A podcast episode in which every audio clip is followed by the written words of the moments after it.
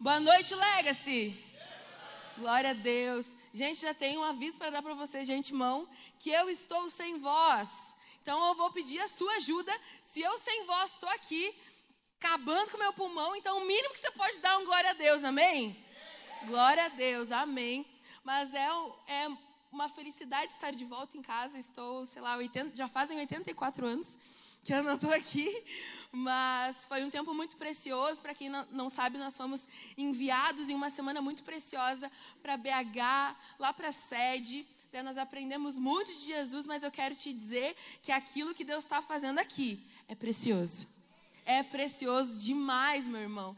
E saindo de lá, a gente veio direto para o encontro com Deus, né? E foi forte, foi tremendo. E quem é que estava no encontro? Dá um grito. Olha aí, gente, o Legacy foi em peso, em peso. Quem não sabe o que é encontro com Deus, no final, fala com essas pessoas aí que foram, estão queimando no Espírito Santo. Olha aí, ó, fala com elas aí, fala, eu quero, né? Esse ano tem mais uma data e eu quero ver você lá, em nome de Jesus. E saindo de lá, eu peguei uma pneumonia, né?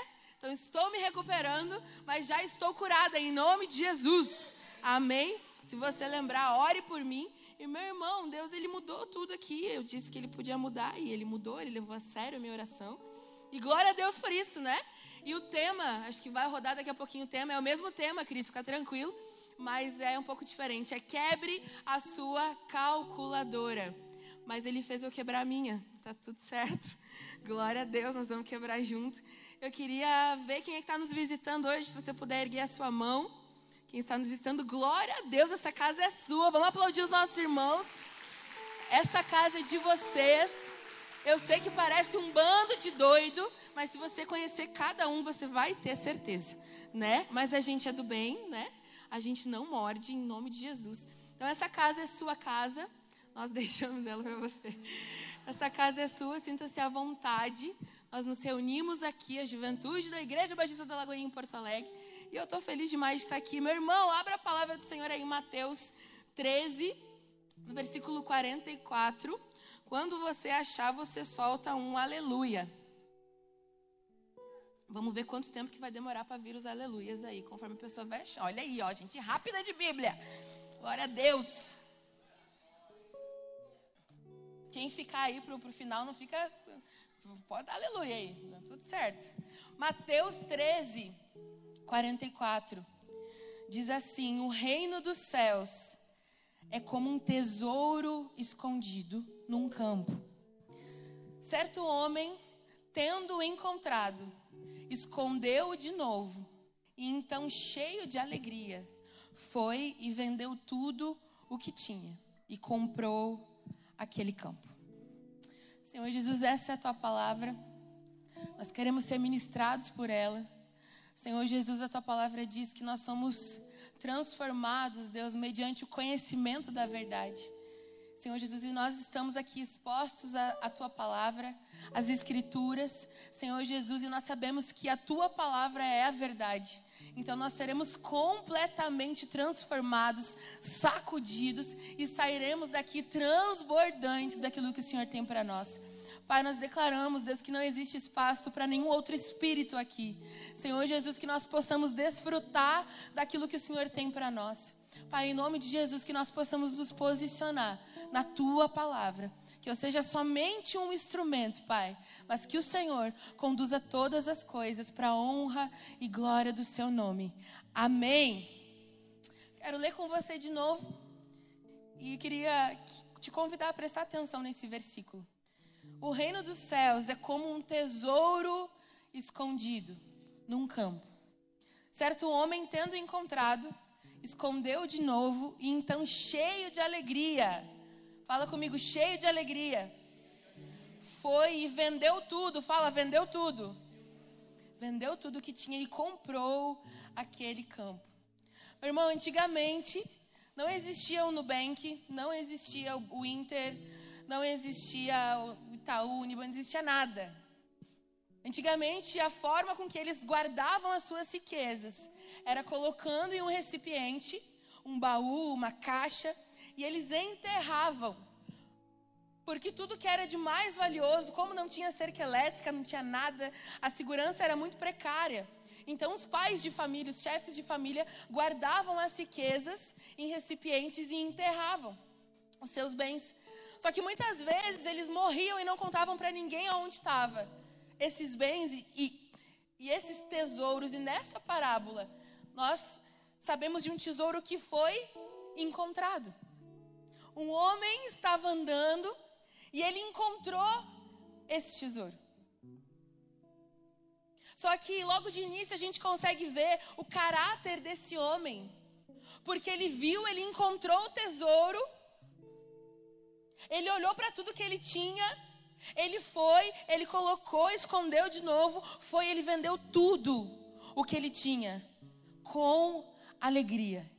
Ele voltou e comprou o campo. Ele pagou o preço devido por esse tesouro. Eu quero te dar uma notícia, meu irmão. Você encontrou um tesouro. Eu não sei se, você, se, se é a sua vez, uma, é a sua primeira vez em uma igreja evangélica. Não sei se você está visitando, mas você encontrou um tesouro hoje. Talvez você ainda não entenda o valor desse tesouro. Só que é muito complicado porque muitas vezes eu e você estamos na igreja quando Noé ancorou a arca, foi a gente que recepcionou ele.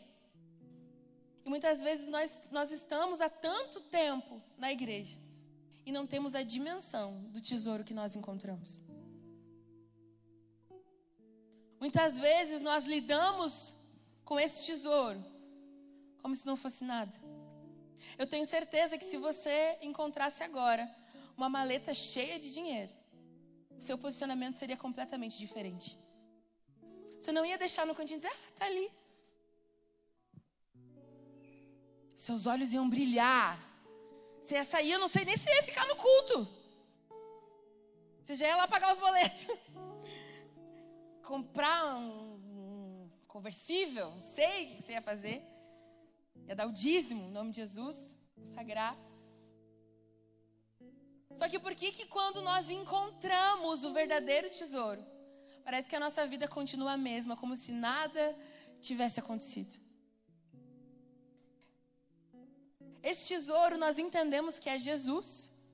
Glória a Deus, tem um crente aí, ó. Vou te dar mais uma chance. Esse tesouro nós entendemos que é Jesus. É a salvação que nós recebemos na cruz. Glória a Deus. Nós encontramos um tesouro, sabe por quê, meu irmão? Porque lá no mundo, Existem pessoas que estão em uma cegueira espiritual. Elas não conseguem encontrar, elas não conseguem olhar e ver. Só que os seus olhos foram abertos. Os seus olhos espirituais foram abertos para que você pudesse contemplar o tesouro que você tem. Só que muitas pessoas nesse momento estão vivendo e andando de uma forma cega, sem conseguir contemplar a Jesus. Eu não sei como deve ser. Eu não, me, eu não lembro. Eu não sei. Deus, se eu lembro, eu quero esquecer. Como é uma vida sem Jesus. Eu posso até falar. Ah, Jesus é bom. Porque Deus ama muito de tal maneira. Mas sabe aquele contato que você tem com a verdade? Sabe aquele impacto que quando você olha, você enxerga e você não consegue olhar para mais nada a não ser para Ele? Talvez você já viveu essa experiência. Talvez você já fluiu nos dons, talvez você já ficou trancado no seu quarto quatro, cinco horas, chorando, se derramando. Mas parece que passou. Parece que você cresceu.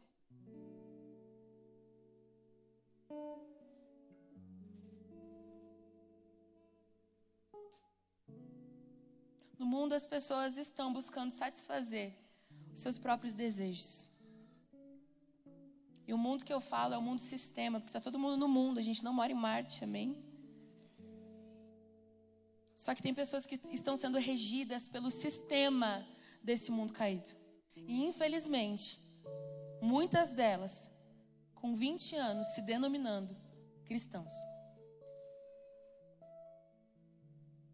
Esse homem ele foi e vendeu tudo o que ele tinha. Imagina se você encontra algo agora e você entende que isso é tudo que você tem, Você vai para sua casa, você pega o seu carro, a sua casa, todas as suas roupas, tudo que você tem, e você fala: "Cara, isso aqui não é nada perto do que eu encontrei". Só que talvez você já viveu essa experiência. Você até reconheceu que existe um grande tesouro. Mas você não deixou com que esse tesouro mudasse a sua conduta e a sua vida de fato. Esse homem, ele teve um posicionamento ante o que ele viu. Só que muitas vezes eu e você vemos muitas coisas e não nos posicionamos. A gente vê muita coisa, escuta muita coisa, recebe um monte de chave, é chave para tudo quanto é lado, chave da vitória, chave, sete passos, 25 ideias e técnicas e um monte de chave. Acho que é a geração que mais tem chave na vida, mas não consegue enxergar a porta. Não sabe onde tem que entrar. Não sabe que chave usa. Esse homem, ele encontrou um tesouro. Ele não pensou duas vezes. E ele não fez assim, ai, vou ter que vender. Ele fez com alegria. Ele sabia que aquele tesouro mudaria a vida dele. Será que nós sabemos?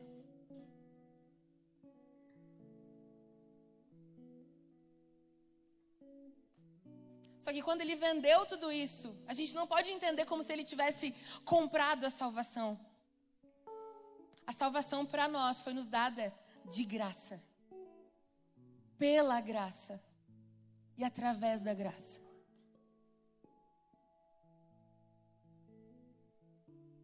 Nós fomos salvos pela graça e não pelas nossas obras. Não existe nada que eu e você possamos fazer para recompensar o que Deus faz por nós. Não existe nada que pague. Queria convidar você a fechar os seus olhos. Eu quero ler uma passagem com você. Efésios 2, do 1 ao 9. Eu quero que você se veja nesse lugar.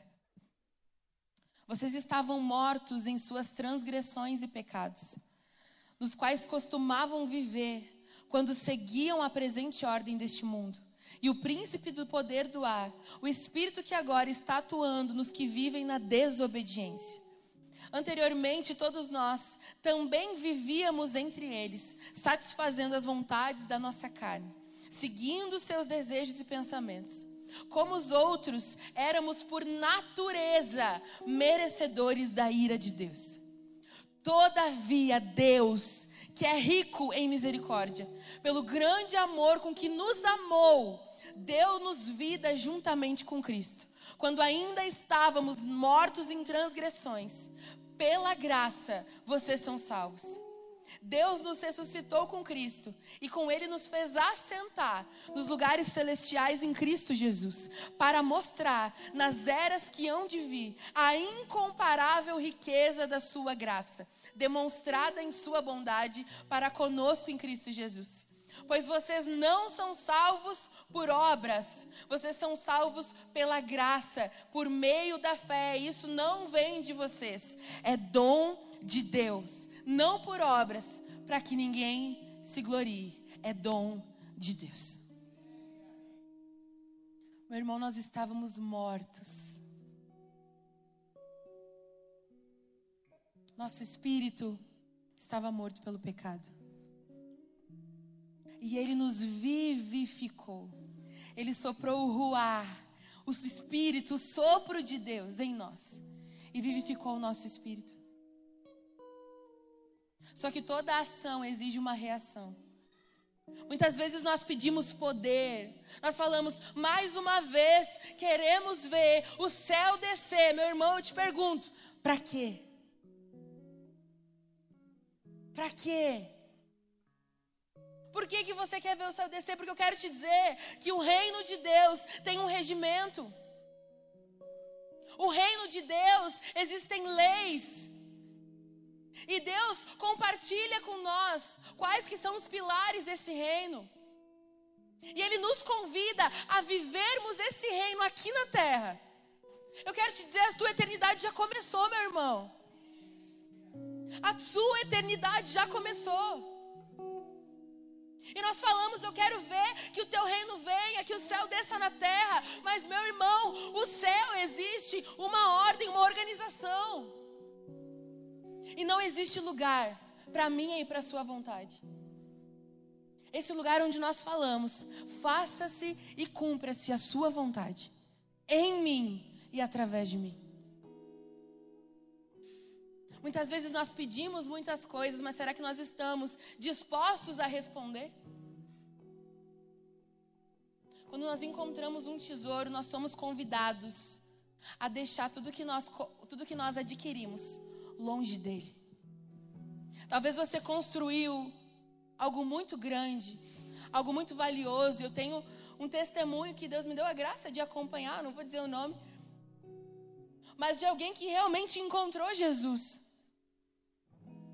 E não era pouca coisa que tinha para largar. Eram muitas crenças. Eram muitas meias verdades. Só que quando essa pessoa olhou nos olhos de Jesus, ela não conseguiu mais ser a mesma. Ela não pensou duas vezes. Ela deu, ela vendeu, ela abandonou por um tesouro verdadeiro. Meu irmão, o que, nós estamos fazendo com o tesouro que nós encontramos? O que, que nós estamos fazendo com o tesouro que nós encontramos? Nós esperamos tanto de todo mundo, esperamos que alguém faça algo por nós, mas eu quero te dizer: você é a resposta. Você é a resposta. Você não foi chamado para estar tá sentado. Você não foi chamado para estar tá aqui apenas. Você foi chamado para frutificar. Você foi chamado para ser resposta. Existe uma geração clamando e ansiando pela manifestação dos filhos maduros de Deus. Não são pessoas que têm títulos, não são pessoas que têm cargos, não são pessoas que têm posses, são pessoas que têm vida vida para entregar, vida para dar, que tem água para matar a sede, que tem alimento espiritual. Só que exi existe um esforço, existe uma entrega. Davi fala: Não vou te dar algo que não me custe. Eu não te darei algo que não me custe. Só que hoje nós estamos buscando facilidade. Nós estamos buscando dar algo que não custe nada. O quanto a gente pudesse poupar, a gente se poupa.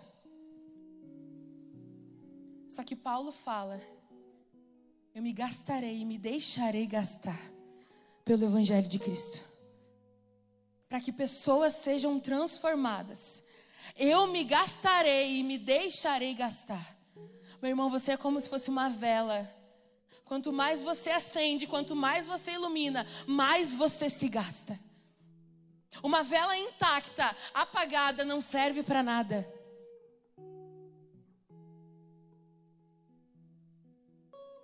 Muitas vezes nós romantizamos o Evangelho.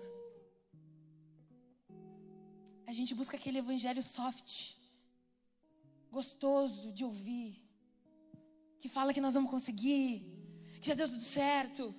Vem para Jesus que você tem tudo. Meu irmão, não. Nós precisamos buscar o evangelho que rasga a nossa carne.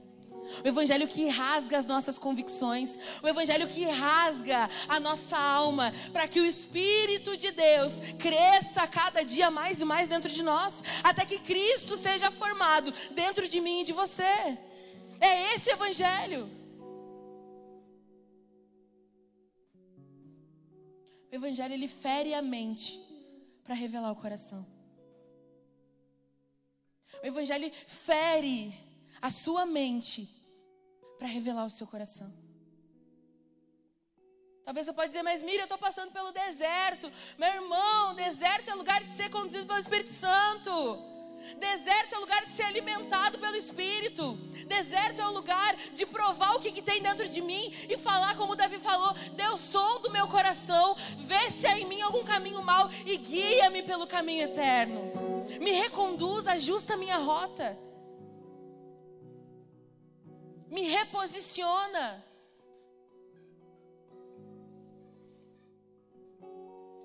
Só que dói. Dói.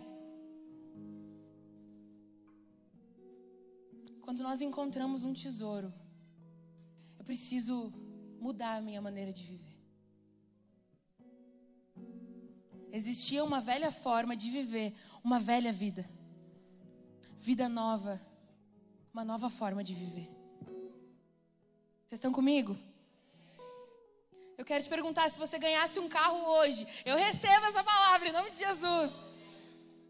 Se você ganhasse um carro hoje, você acordaria amanhã, iria para o ponto de ônibus, 5 horas da manhã. Meu irmão, sua vida é revolucionar. Você que mora em Alvorada, eu ia te dar carona. Recebo em nome de Jesus. Ah, é verdade. O Júnior tem, tá tudo certo. Se você descobrisse que existe um reino lá numa nação tão, tão distante, e que esse rei desse reino fosse o seu parente, que você é o único herdeiro dele, iria acordar amanhã e dizendo: ai, os boletos. Meu irmão, você ia fazer que nem o príncipe em Nova York. Você ia vir as mulheres jogando as pétalas assim. Você ia se vestir com coisa de pele de bicho. Você ia ficar chique demais a sua vida iria mudar mediante aquilo que você recebeu. Só que por que, que nós não vivemos do jeito como se nós soubéssemos que nós somos embaixadores do reino de Deus aqui nessa terra? Por que, que nós não vivemos à altura da nossa definição? Nós precisamos viver à altura do tesouro que nós encontramos. Nós precisamos andar, mudar, nos reposicionar conforme o tesouro que nós encontramos. Só que o problema da nossa geração é trocar o verdadeiro tesouro por um monte de bijuteria. um monte de bijuteria e Satanás tem muita coisa que reluz para você. Ele tenta ferir os seus olhos, cegar os seus olhos, para que você se distraia com os tesouros dessa terra.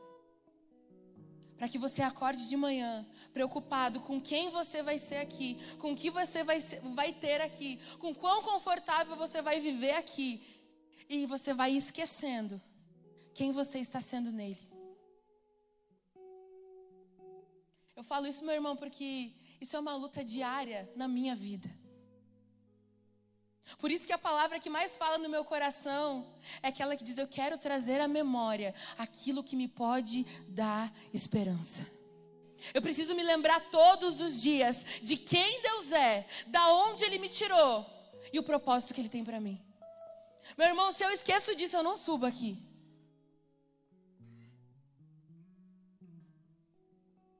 Eu preciso me lembrar. Meu espírito precisa saber quem ele é. O seu espírito precisa saber quem ele é. A sua alma sabe tanta coisa. Você tem tanta informação, muitas vezes a respeito do próprio Deus, mas ainda não conheceu. Conhecer fala sobre intimidade conhecer ao nível de o homem conhecer a mulher após o casamento. Eu sei que você entendeu do que, eu estou falando. Isso fala sobre conhecer. Muitas vezes você tem uma ideia. Muitas vezes eu tenho um vislumbre. Mas esse é o momento de nós conhecermos a Deus. E não nos contentarmos, prosseguirmos em conhecer Ele. Só que as nossas forças estão divididas. Nós tentamos agradar a dois senhores.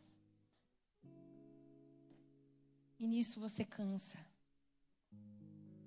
A sua alma cansa. Você fica perdido. Porque você não vive à altura daquilo que você recebeu. E daí nós começamos a fazer conta o quanto eu vou perder por me converter de verdade? O quanto eu vou perder se eu deixar Jesus fazer o que Ele quer fazer em mim? O que, que eu vou ter que renunciar para que a vontade de Cristo opere em mim? O que, que eu vou ter que abandonar? Aí a gente começa a fazer conta. E daí a gente fala, ih, não dá. Ruim demais. Porque a gente pensa com a mente e não com o espírito. Meu irmão, eu posso te dizer que eu estou vivendo um momento de mais insegurança para os meus olhos naturais, mas o mais seguro para minha fé. Quem nos conhece sabe, eu já falei que agosto está chegando. Agosto é a última parcela do seguro, glória a Deus. Mas eu sei que o meu redentor vive. E se ele sustenta as árvores do céu, como que ele não vai sustentar um filho? Um filho, meu irmão. Mas enquanto a resposta não chega, eu glorifico no meio do deserto. Eu adoro. É algo fácil? De forma alguma. Mas eu não posso fazer outra coisa. Eu preciso aceitar o convite de quebrar a minha calculadora. De parar de fazer conta. Porque não fecha. Só que a palavra fala que a medida dele é recalcada, sacudida e transbordante. E transbordante é quando transborda e toca a vida da pessoa que está do seu lado. Fala para a pessoa que está do seu lado, transborda aí, meu irmão. Fala para a pessoa aí, meu irmão, vira aí a cabeça. Você que é visitante, fala, transborda aí, vaso. Transborda na minha vida. Deixa Deus te usar.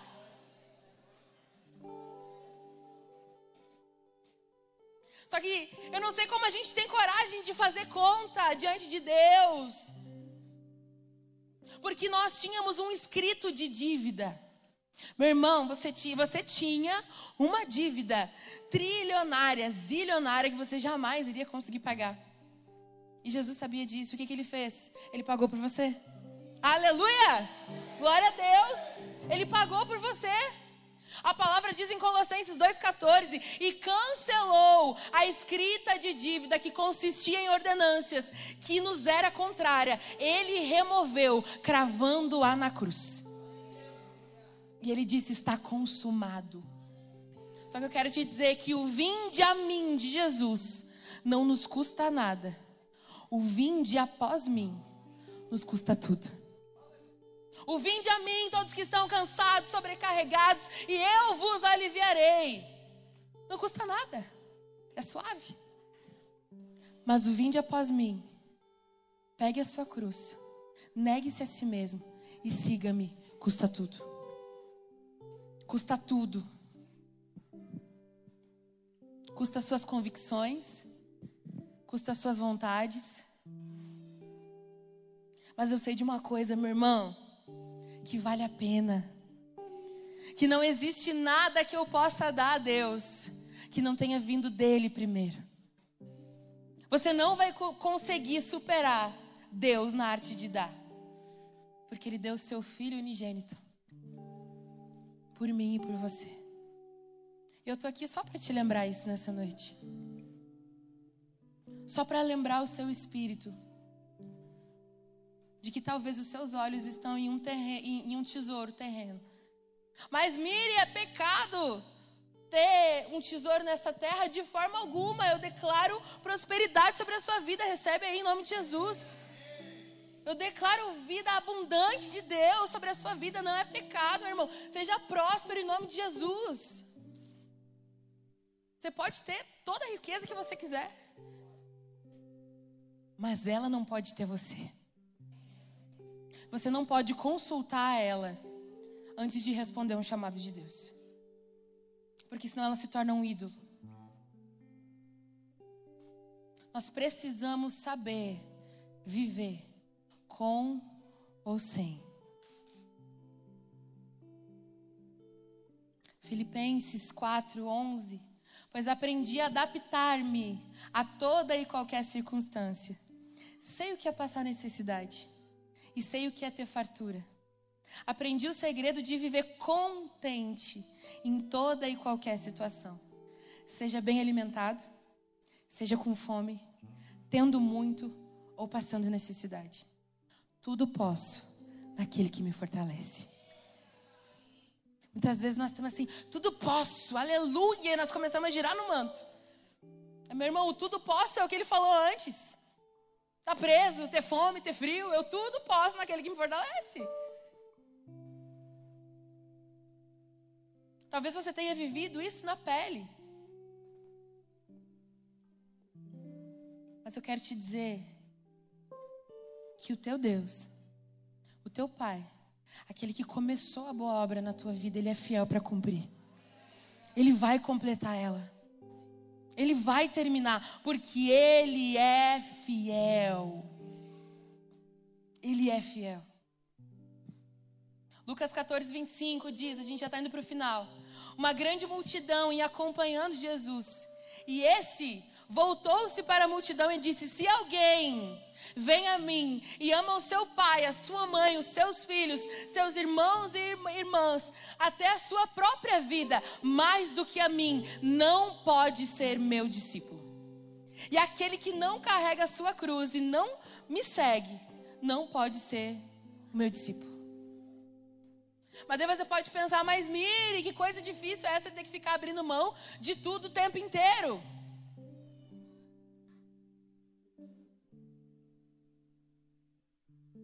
Não há nada que nós possamos dar a Deus que ultrapasse aquilo que Ele nos deu na cruz. Não existe nada que você possa render aos pés do Senhor que seja maior do que a salvação que você recebeu.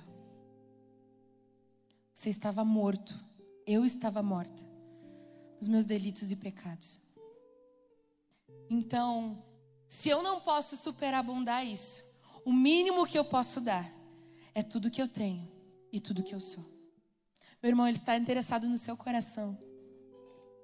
Ele escreveu algo sobre você no livro dele. Porque antes que você existisse, ele já escreveu a sua história. E a vontade dele é boa, perfeita e agradável.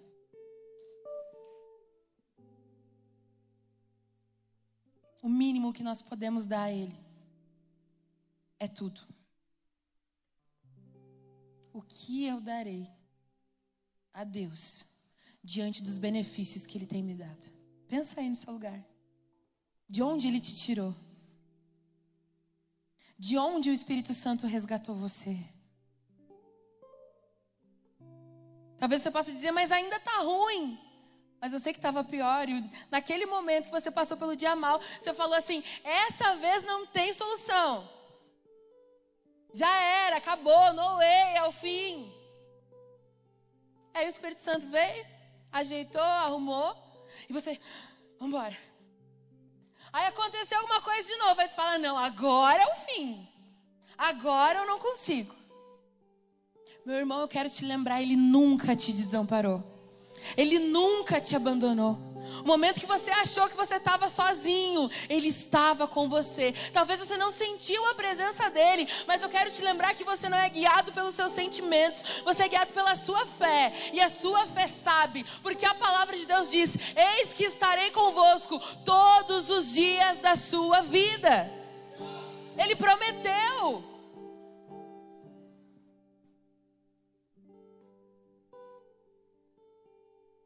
Quando nós temos essa realidade em mente de entrega, nós podemos entender as palavras de Paulo em Filipenses 3:8. Mais do que isso, considero tudo como perda, comparado com a suprema grandeza do conhecimento de Cristo Jesus, nosso Senhor, por cuja causa perdi todas as coisas. Eu as considero como esterco para poder ganhar Cristo. Não há nada que se compare ao tesouro que você recebeu, meu irmão. Só que muitas vezes nós não dimensionamos o valor das coisas, nós somos uma geração de preço. Nós queremos saber o preço e esquecemos o valor. A coisa mais preciosa que você tem não tem como mensurar por valor monetário, tem como mensurar por vida. Por vida que nós recebemos. Cristo, Ele não quer tocar no que você tem. Ele quer mexer em quem você é. Para que você seja tudo aquilo que Ele planejou que você fosse. Mateus 22, 37. Respondeu Jesus: Ame o Senhor, o seu Deus, de todo o seu coração, de toda a sua alma e de todo o seu entendimento. Precisa ser de todo o coração, de toda a alma e de todo entendimento. Isso é algo racional. Isso é algo que você sabe que você está fazendo. Você decide viver a sua vida por amor a Cristo. Quero te convidar a se colocar de pé no seu lugar. E eu quero te convidar para que você não saia desse ambiente. Existem pessoas aqui nesse lugar que já viveram algo com Deus, que já provaram de um toque fresco de Deus. Mas por tantas situações da vida isso se esfriou. Você foi esquecendo, você foi crescendo, amadurecendo, tendo as suas convicções, as suas certezas, e isso foi roubando do seu coração a dependência de se lançar no rio e deixar com que as águas conduzissem você. Eu preciso te lembrar, meu irmão, que a criação está aguardando a minha e a sua manifestação. Talvez você que está aqui é resposta de oração na vida da pessoa que está do seu lado. Pode ser com um abraço, com os seus ouvidos, com a sua atenção, com os seus recursos, com o seu tempo. Você pode dizer, mas Miriam, eu estou chegando agora. Meu irmão, a gotinha que você carrega já é um mar no deserto de alguém. O pouco que você carrega, que você julga ser pouco, já é muito para quem não tem nada. Existe um convite. E tem muitas escamas caindo de muitos olhos hoje aqui. Cegueira espiritual. Pessoas que antes eram guiadas pelo, pelo curso desse mundo serão transicionadas para serem guiadas pelo Espírito Santo de Deus. Talvez você é essa pessoa Talvez você tenha 20 anos de convertido. Talvez você nasceu na igreja, no canto do altar, mas ainda não conheceu Cristo.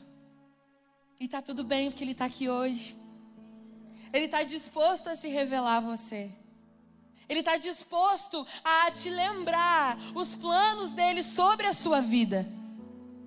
Talvez você carregue algumas marcas sobre você e você acha que você é essas marcas. Que você é o que fizeram com você. Meu irmão, você não é o que fizeram com você. Você é o que ele fez por você. Isso define a sua vida. E eu quero te lembrar mais uma coisa: você não é daqui. Você não é daqui, você não é dessa terra, você está de passagem e você precisa lembrar que um dia você estará com Ele. Hoje Ele está com você, mas um dia você estará com Ele. E nós precisamos ansiar por isso. A criação está esperando a manifestação dos filhos de Deus, não com frases de efeito, mas com resposta. As pessoas precisam ver Cristo em nós. E nós precisamos viver de acordo com o tesouro que nós recebemos. Feche os seus olhos no seu lugar. Talvez o seu coração esteja dividido hoje entre os tesouros da terra e os tesouros do céu. Talvez você tenha esquecido que a coisa mais preciosa que você tem é Jesus. Talvez a murmuração ganhou espaço nos seus lábios. Talvez a ingratidão tomou seu coração. Talvez você esqueceu tudo o que ele já fez por você. E você colocou o Espírito Santo dentro de uma caixinha limitadora. Dizendo, Deus, deixa que agora eu governo. Talvez a sua caminhada com Cristo esteja tão pesada, meu irmão, que você ainda está tentando fazer conta para saber se vale a pena. Mas eu quero te dizer que Ele te chamou e não existe vida fora dele. Ele convida você hoje a quebrar a sua calculadora